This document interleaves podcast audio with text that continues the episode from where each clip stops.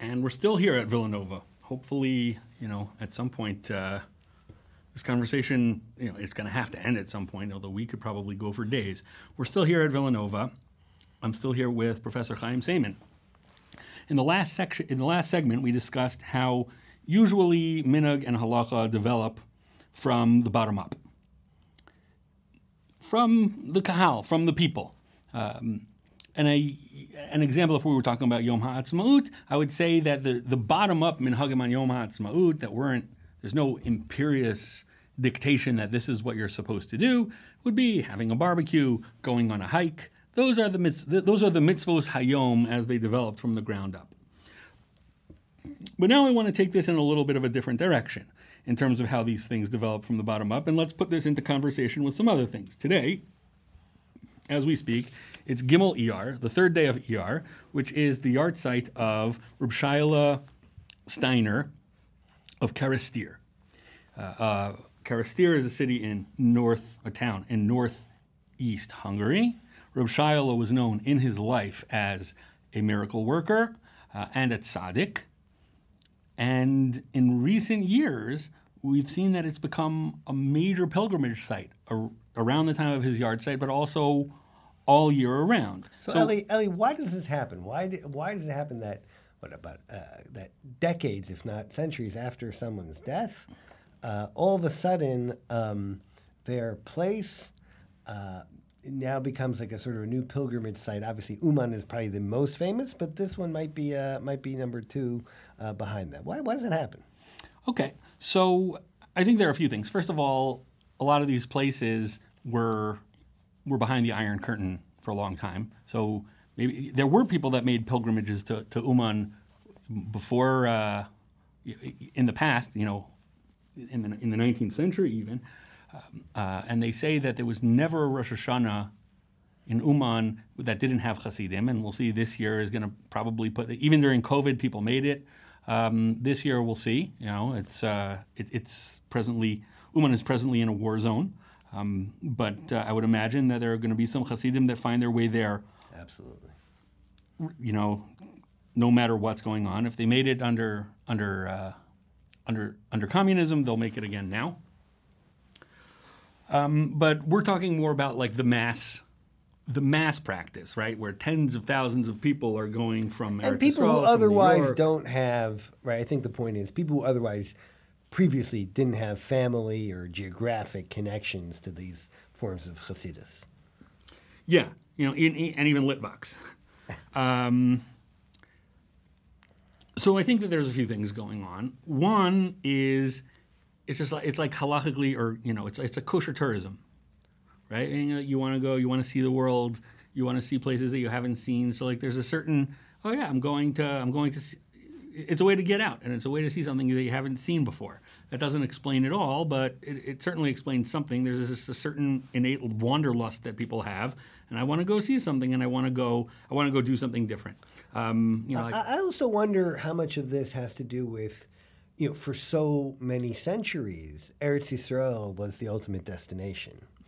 And now that Eretz Yisrael is biadenu, and many people, in fact, live in Eretz Yisrael, you need another destination. So we go back to Europe and to Eastern Europe as the destination from which we were dreaming about Israel. Now that we're in Israel, we're back to dreaming about Eastern Europe. So it's interesting you say that. There's a story with Rav Shlomo Zalman that there was a guy, he was the Rosh Yeshiva in Kol Torah. Rav Shlomo Zalman Auerbach was the Rosh Yeshiva in Kol Torah, and there was a bachur in the yeshiva that asked for a day off.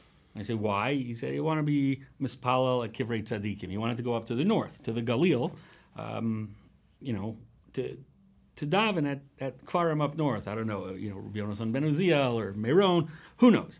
Um, and Rav Shlomo Zalman, and we can connect this now back to Yom HaZikaron, Shlomo Zalman said to him, so you want to be Mispal at Kivrei Tzadikim? The yeshiva is right across the street from Har Herzl. You know, there are fallen soldiers there. They're, they're tzaddikim, they're kedoshim. Go be mispal at their kvarim. And you can do that like in between morning seder and afternoon seder. You don't have to take an entire day off. And I think that this points to what you're saying is that like in, you need to make an in order for it to be real, you need to make an effort, right? It's the opposite of the half-hearted halacha that we were discussing before. You're going to a kever, it has to be like you're. It's very, very, very intentional.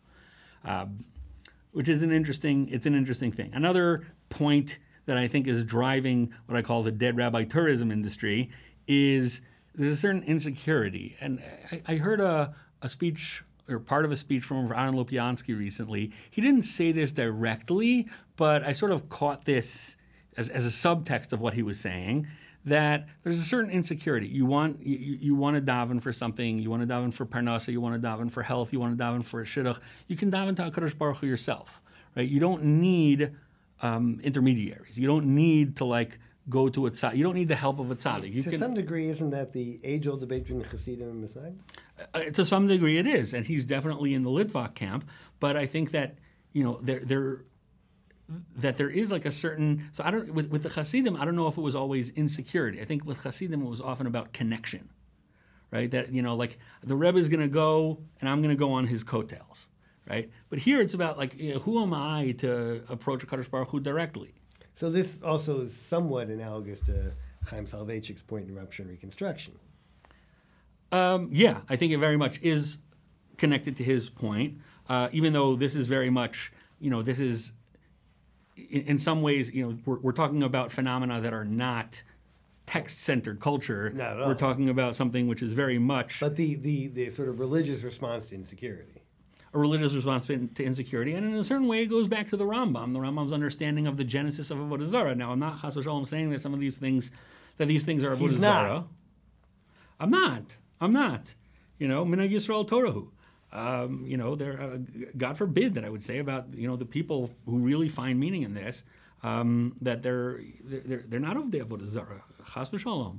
Um, but you know, the Rambam's genesis, the, Ram, the way that the Rambam describes the genesis of Avodah Zarah is that it originates, not what it became eventually, but that it originated as, you know, with these senses of insecurity that they wanted to die, they wanted to relate to powers that were less than a Baruch Hu, that they could relate to The personally. Rambam's Hakadosh Baruch Hu is very abstract, and the more Rambamistic you are about its abstraction, the more there's going to need to fill the gaps with more, uh, you know, with less transcendent, more eminent uh, forms of service and worship.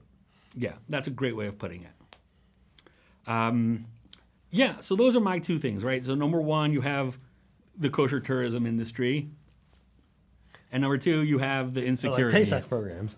Pe- well, I guess you're talking about the kosher tourism. Yeah. Is that yeah? The Pesach programs, yes, that's a kosher form of tourism, and I actually have a running bet how long it's going to take before they discover the kever of some sort of some amora in Dubai. So that like now it's like, oh, I'm going to make a pilgrim, a religious pilgrimage to Or, Dubai. at, or at least Paris. Well, Paris, uh, you know, burning of the Shas, yeah, Rabbi Yechiel mi Paris. You can, you can always, you can always make these things, but you know, there, there's there, there were gedolim everywhere except Dubai because that place was like invented in the 1970s. Um, so, do you have anything to add to that? In addition to insecurity and kosher tourism, So you know, I th- this past uh, week was the uh, annual Schlissel Challah week, and um, what was interesting to me is is is the debate. At least the parts online I saw this year were a little bit different. It, it was already meta. It wasn't you know should you have Schlissel Challah or not. It wasn't is it anchored in uh, chukas hagoyim or avodah practices or not. It was already should you be criticizing um, the minhagim of people who do it or not. So it kind of got bumped up a level. Uh, you know what? What struck me here um, is that you know when we talk about the minhag, we need to break that down a little bit, right? So you'll tell me more about where the minhag of Shlisel originated, but um, wherever that was, right there today, as a result of I would say Instagram culture and challah bake culture, um, all sorts of people doing it that I don't that they may imagine their Alta Bubbas did it, but probably not. And are not doing it as a minute of like this is what my family did or this is what my community did. But recent years I've seen people like do this online and now or by word of mouth, but the online kind of spreads it and shows it, right? And and and then it spreads. And also, right, it used to be I guess you would bake the keys in the challah. It's now sort of morphed to baking your challah in the shape of a key. I guess you, You hope. You got to be pretty skilled baker uh, to do to pull that off. Um, so part of this is like you know, what is the original minhag? And, and I think it is fair, whether you're a fan of this or not, to sort of point out that, like, look, something's changing here as it becomes um, maybe from something niche and local and discreet to something mass and public and I don't say expected. No one's gonna say you have to, but but now like this is a big a big part of sort of how we celebrate this this week after Pesach. That's interesting. So you're saying that so you're connecting the Reb phenomenon to like let's say the Schlissel Challah phenomenon to a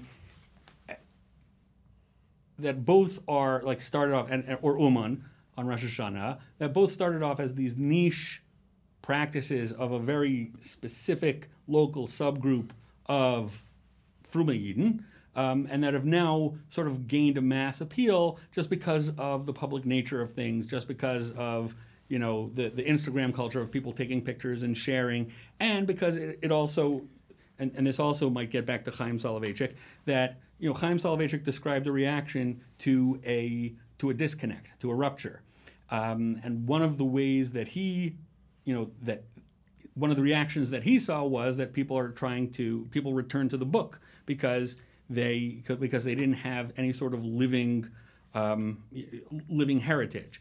And so what we're describing here is a different type of reaction where people don't have their own misoras, but they have and imagine they they have what they imagine their bubbies did. They imagine that their Alta Baba baked Schlissel Challah. They imagine that the Alta Baba, you know, that the Alta Zayde went to Uman for Rosh Hashanah, or at least went to his Rebbe for Rosh Hashanah. So I'm going to go to my Rebbe for Rosh Hashanah. Whether or not these things are true doesn't really matter because we're disconnected from the truth. We don't have any sort of living Misora on these things, and so we do what we, you know, one of the things that's that's driving this is this is this attempt to overcome that rupture, but in a way very different from how Professor Soloveitchik described it, and and very almost much, almost the opposite, right? Because these are all you could almost call them anti-book culture moves.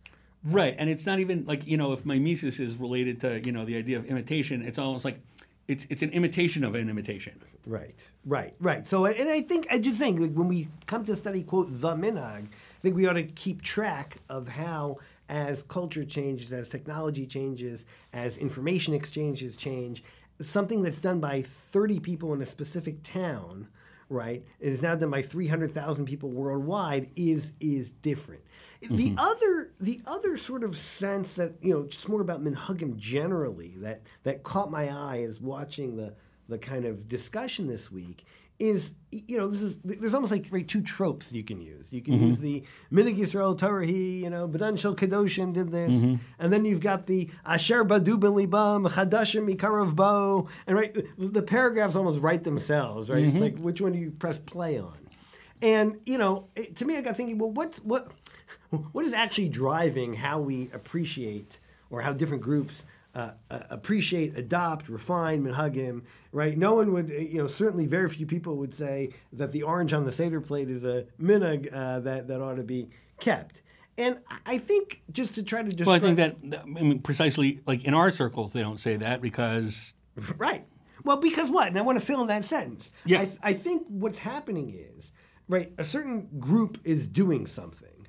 And maybe it's not your shtick, but you say, look, if I respect their religious culture. I respect their motivations. I respect the way they're over Hashem. I respect their aspirations. So even if I won't do it, I'm going to certainly defend it as minig Yisrael Torah and then say maybe it's not my minig.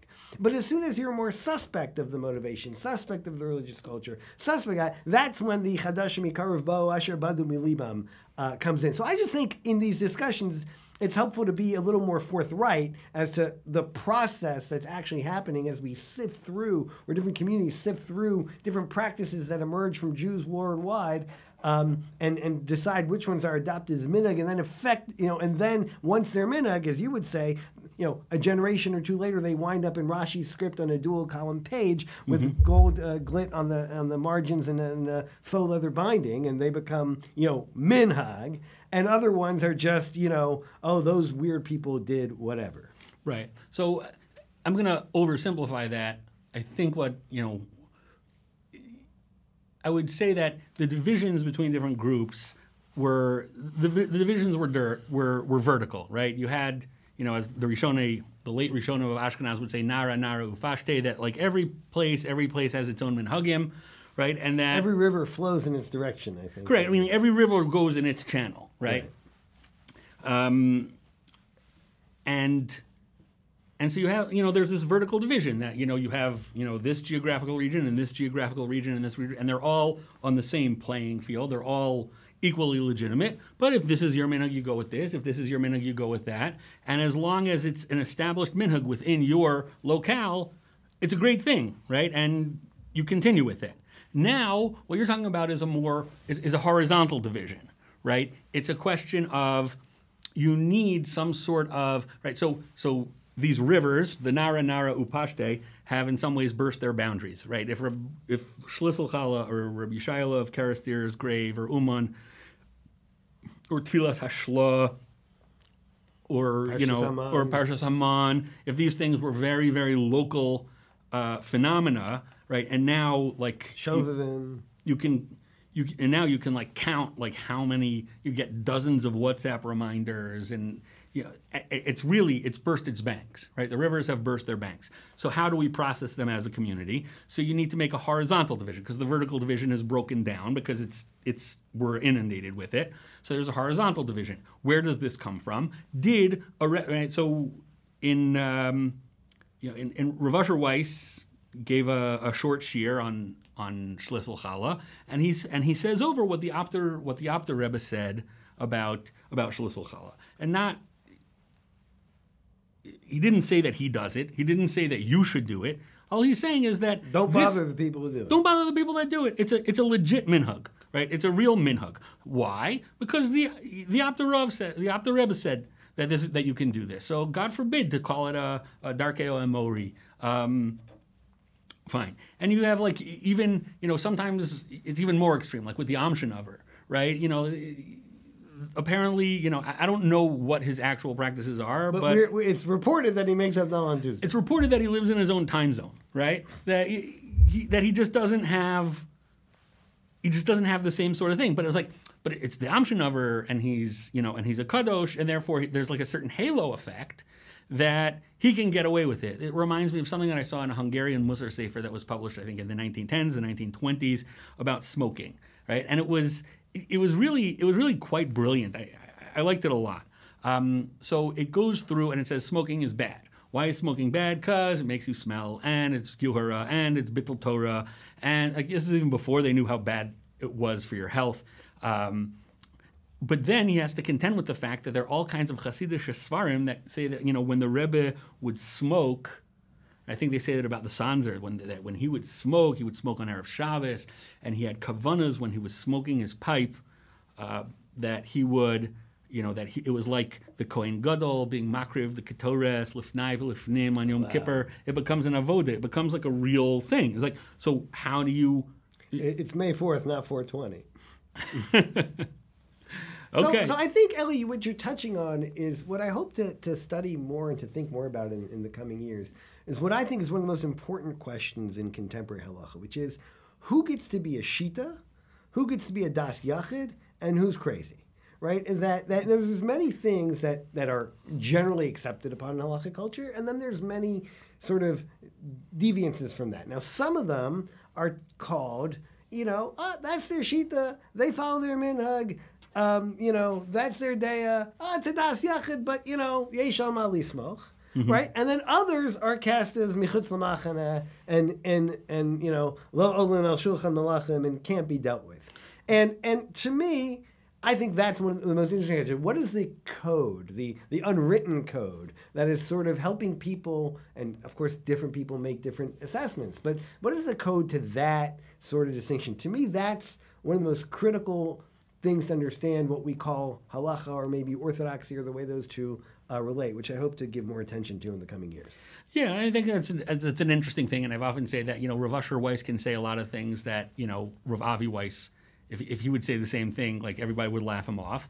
Um, they don't say the same things very often, but if they did, um, you know, I think you know to your example, if you know if people would report that Rav Chaim Kanievsky had an orange on his seder plate, all of a sudden it would have the it would have a a, a gushpanka, um, you know, and that as much as people like to think about halacha, to use a you know a legal term, you know, as, as a as a as a positivist phenomenon, it's very much not. Personal charisma really does. I don't want to say interfere because I don't think it's Generates, I think the word. yeah generates. It's it's not a it's not a it's a feature. It's not a bug. Um, this is part of how this is part of what makes I would, halacha I would just push that it's not just personal charisma; it's also I wouldn't quite call it communal charisma, but but communal standing. In other words, it's not just rebbeim, eh, but it's also certain communities, right? Which communities or sub communities have minhagim that are at least you know first they're tolerated, then they're respected, then they're emulated. And I think you know if you look at some of the examples we did, like that's the the narrative, right? It's like tolerated, accepted, emulated. Who gets that and who doesn't, and and how are those things decided? You know, that reminds me, I'm conclude with this one example that in some of the documents from early Hasidus, uh, especially the, the cherem that was pronounced in the city of in the city of Brody in Galicia. In the text of it, it you know, it, it's there were Hasidim that had started, you know, various practices, and this cherem says that nobody is allowed to do certain things. Nobody is allowed to wear white on Shabbos unless you're a member of the Klays, and nobody is allowed to do, you know, to daven nusach unless they're a mem- member of the Klays, right? So it wasn't just that Today you can barely find a Nusach Ashkenaz anywhere. certainly not in Galicia. But uh, the you know part of what was going on there it wasn't so much that the Hasidim were doing weird things and unprecedented things. It's just that you know the members of the Klois, the, first of all, they were known to be tremendous Talmidei Chachamim, and they were also known often for being somewhat eccentric. And you know the Klois was sort of like Elchanan Reiner and Maoz Kahana have written about how the Klois was like this you know, combination koilel where you can cultivate real learning, and also you had an institution where you can put some weirdos. Um, and and so they were respected, but they were also kept at a distance. And it was when commoners started saying like, you know, dressing in a certain way and speaking in a certain way and acting in a certain way. It's like, no, now you've overstepped your boundaries because you're not a member of the clay. So it's it's a it's a horizontal division, and it's not a it's not a vertical division. And I think that the you know communication and social media basically says there we're we're all in a clay somewhere, and that's why we get I think these questions today. uh, the echo chamber as cloys, or the cloys as an echo chamber. Thank you very, very much, Professor Saiman, for joining great. me. It always is. This is a conversation that's been going on for about 30 years, and Mirza Hashem, will continue for another, you know, for, for decades to come. And uh, Maybe someone will even listen. yeah, and so these were, you know, a little bit, you know, it was great to have an opportunity to to have this conversation uh, in a format that uh, others could listen in and uh, and enjoy.